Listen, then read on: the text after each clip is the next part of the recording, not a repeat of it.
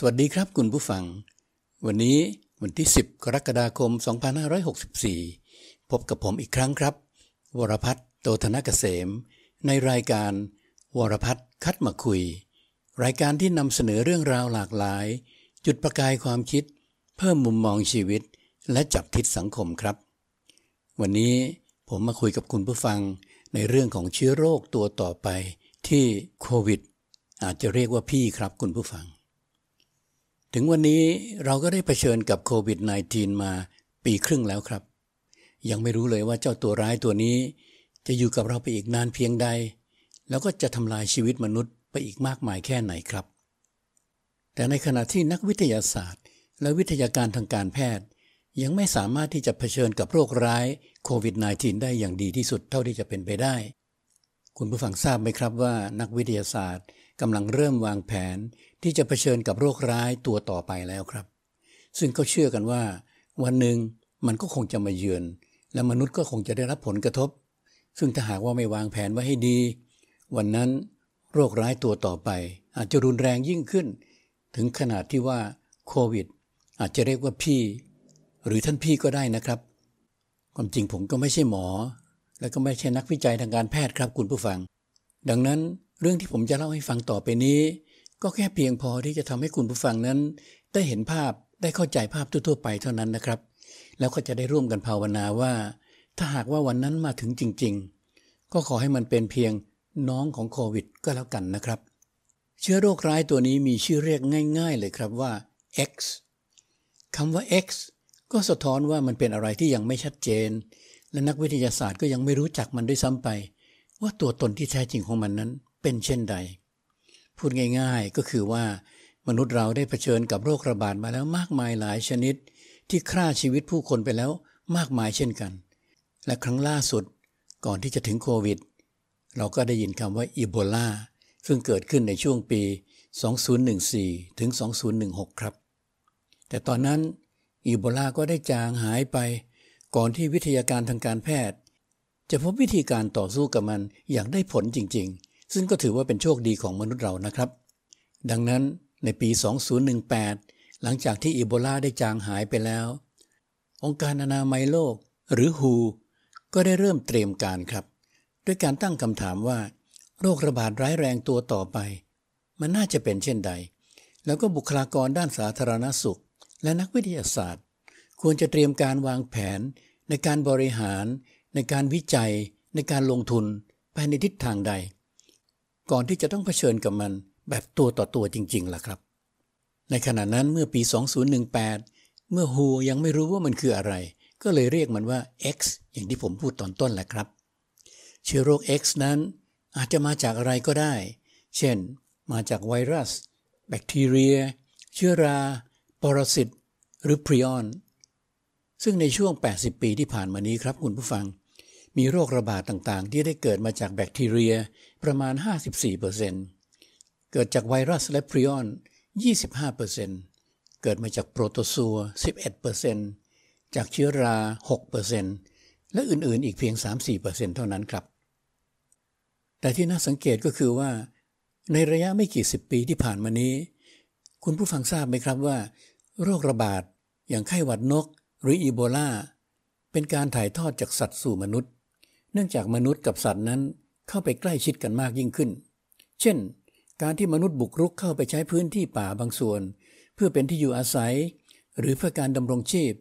ก็หมายถึงว่าโอกาสถ่ายทอดโรค จากสัตว์สู่มนุษย์นั้นมีสูงขึ้นด้วยครับ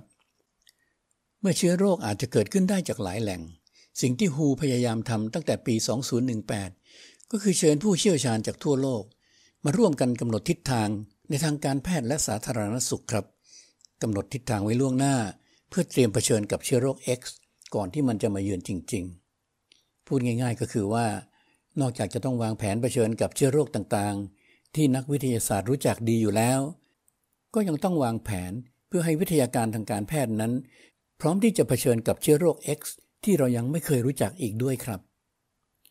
เพราะว่าถ้าวันนั้นมาถึงจริง ๆ เราก็จะได้มีอาวุธยุทโธปกรณ์อย่างเพียงพอ แล้วก็มีอย่างทันต่อเวลาครับ ที่จะปกป้องความสูญเสียชีวิตมนุษย์ ไม่ให้มันเกิดมากจนเกินไป ใช่ไหมครับ คุณผู้ฟัง การวางแผนของฮูในเรื่องนี้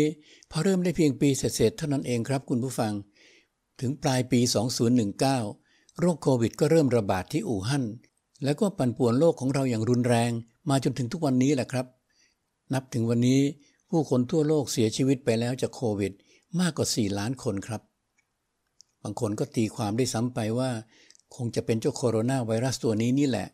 ที่เป็นเชื้อโรค X ตัวแรกที่เข้ามาเยือนมนุษย์ หลังจากอีโบลาหายไปเมื่อปี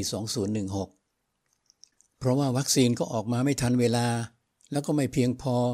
แถมยังสู้โควิดสายพันธุ์ใหม่ๆ ต่างๆ ก็ไม่ได้เต็มที่อีกด้วย การกลายพันธุ์ดูเหมือนจะวิ่งนำทางครับ ให้นักวิทยาศาสตร์ต้องไล่ตาม และในระหว่างทางมนุษยชาติก็มีความสูญเสียเกิดขึ้นอย่างมากมาย จนถึงวันนี้แหละครับ แต่คุณผู้ฟังก็อย่าตกอกตกใจมากจนเกินไปนะครับ กับเชื้อโรค X เพราะผมเพียงอยากจะเล่าให้ฟัง เพื่อรู้ไว้เท่านั้นเองครับ ถ้าไปคิดมากเกินไป เดี๋ยวคุณผู้ฟังของผมก็จะกลายเป็นโรคประสาทหวาดผวา ก่อนที่ X จะมาถึงจริงๆแหละครับ ก็ต้องปล่อยให้มันเป็นภาระของนักวิทยาศาสตร์แหละครับ ที่จะต้องเผชิญกับเชื้อโรค X สำหรับคนทั่วไปอย่างพวกเรานั้น ในเวลานี้แค่เพียงป้องกันตัวเองจากโควิด ก็เหนื่อยหนักหนาสาหัสสาการแล้วใช่ไหมครับ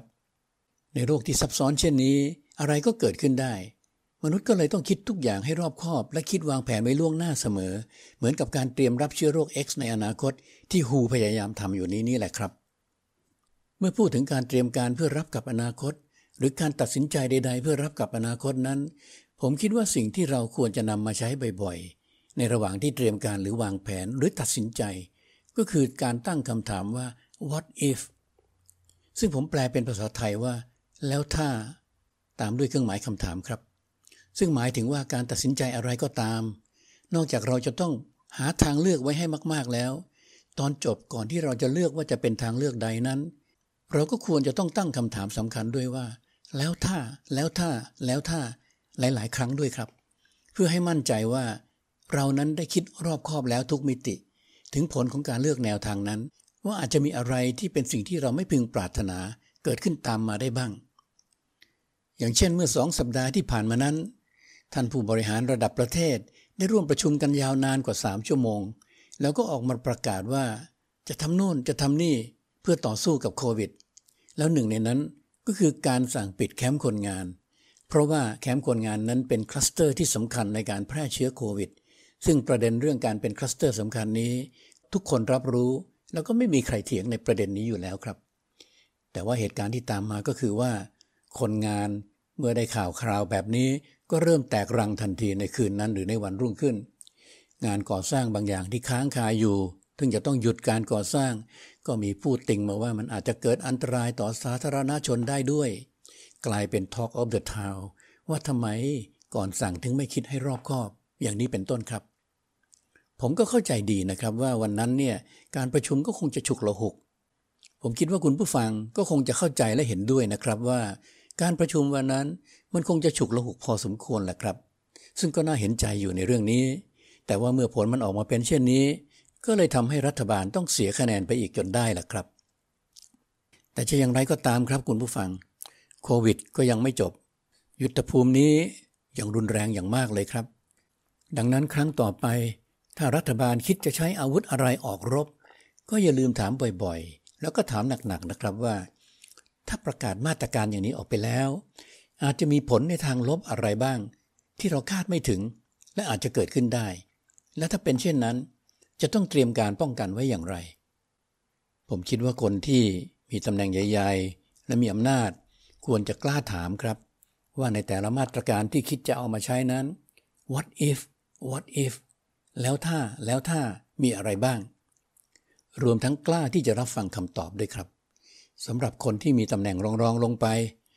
ก็ต้องกล้าตอบครับ ว่าถ้าทำแบบนี้แล้ว ผลที่ไม่พึงปรารถนาที่อาจจะคิดไม่ถึง อาจจะเป็นเช่นนั้น เป็นเช่นนี้ ถ้าหากทำเช่นนี้ได้ ผมคิดว่ากระบวนการตัดสินใจ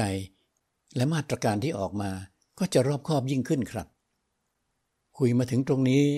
ผมก็เลยอยากจะถามคุณผู้ฟัง เพื่อเป็นการปิดการพูดคุยกันในวันนี้ครับว่า แล้วถ้า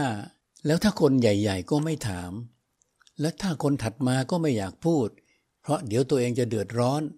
พูดไปสองไพเบี้ย นิ่งเสียตำลึงทอง แล้วแบบนี้จะทำยังไงดีล่ะครับ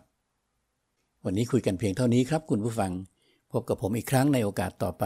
ขอบคุณมากครับ สวัสดีครับ